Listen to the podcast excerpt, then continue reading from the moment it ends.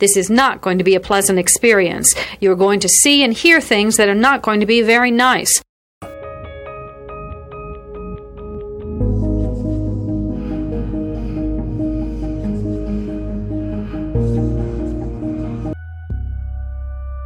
Experts divide serial killing into two general types organized and disorganized. An organized killer brings everything he needs to complete the murder. A disorganized killer improvises. Begin.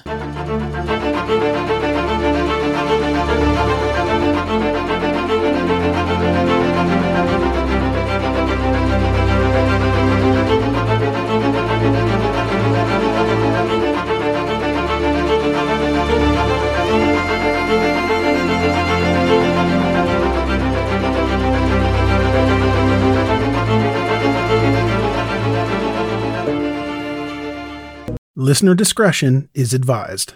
Mom deserves the best, and there's no better place to shop for Mother's Day than Whole Foods Market. They're your destination for unbeatable savings, from premium gifts to show-stopping flowers and irresistible desserts. Start by saving 33% with Prime on all body care and candles. Then get a 15-stem bunch of tulips for just $9.99 each with Prime. Round out Mom's menu with festive rosé, irresistible berry chantilly cake, and more special treats. Come celebrate Mother's Day at Whole Foods Market. Happy New Year. She said she did, and she gave him a letter. It reads Dear Sir, I figured out that I have been on a brainwash murder program for most of my life. I was brainwashed into killing Debbie Ackerman and Maria Johnson in November of 1971.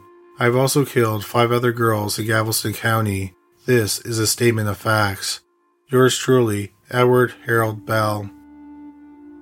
It turned out that in 1998, Bell wrote several letters to the district attorney's offices in Harris County and Galveston County. In the letters, he claims he killed seven young women in the 1970s. Besides Debbie and Maria, he only names two other victims in the letters. He thought that one of the victims had the last name Pitchford and she had reddish blonde hair. On January 3, 1973, a 16 year old girl named Kimberly Pitchford, who had reddish blonde hair, went missing after attending a driver's ed class at the high school in Houston. Two days later, her body was found in a canal about 50 miles from where she was last seen. It appeared that the cause of death was ligature strangulation. Another victim he named was Colette Anise Wilson. In June 1971, Colette was 13 and she was attending a summer band camp. On June 17, 1971, one of her band instructors dropped her off on a street corner in Manvel, Texas, where her mother was going to pick her up. But when her mother arrived six minutes later, Colette was gone. Five months later, Colette's body was found near the Addicks Reservoir, about 35 miles from where she was last seen. Colette had died from blunt force trauma to the head. Here is a quick word from our sponsor. We take this few seconds off to inform you, our valued loyal listener, about the best health and fitness podcast shows from the Nezpod studios. Join us as we give you the best of the best health and wellness updates you can rely on for the treatment of chronic health problems. Classic functional medicine back to basics health tips and special updates from the best doctors in the United States of America. Check out this health and wellness podcast shows. Explore Health Talk Weekly, Healthy Lifestyle Matters, Excellent Health Digest, Healthy and Free Daily, and last but not least, Weekly Health and Fitness Corner.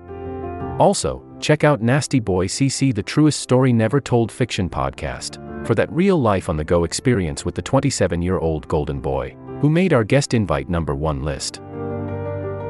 He tells us about his story as it happens in real time and in real life. It's Nasty Boy CC, the truest story never told. Go get a load of that happiness because happiness is healthy as we know it. Join us every week as we continue to provide you the best of health and fitness wellness updates from around the globe. Enjoy the show.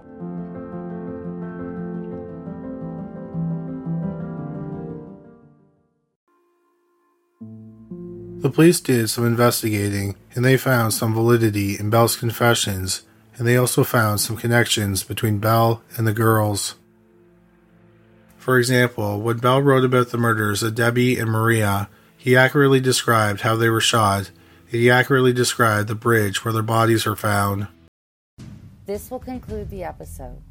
Thanks for tuning in. If you like what you hear, please leave a comment and subscribe. Thank you.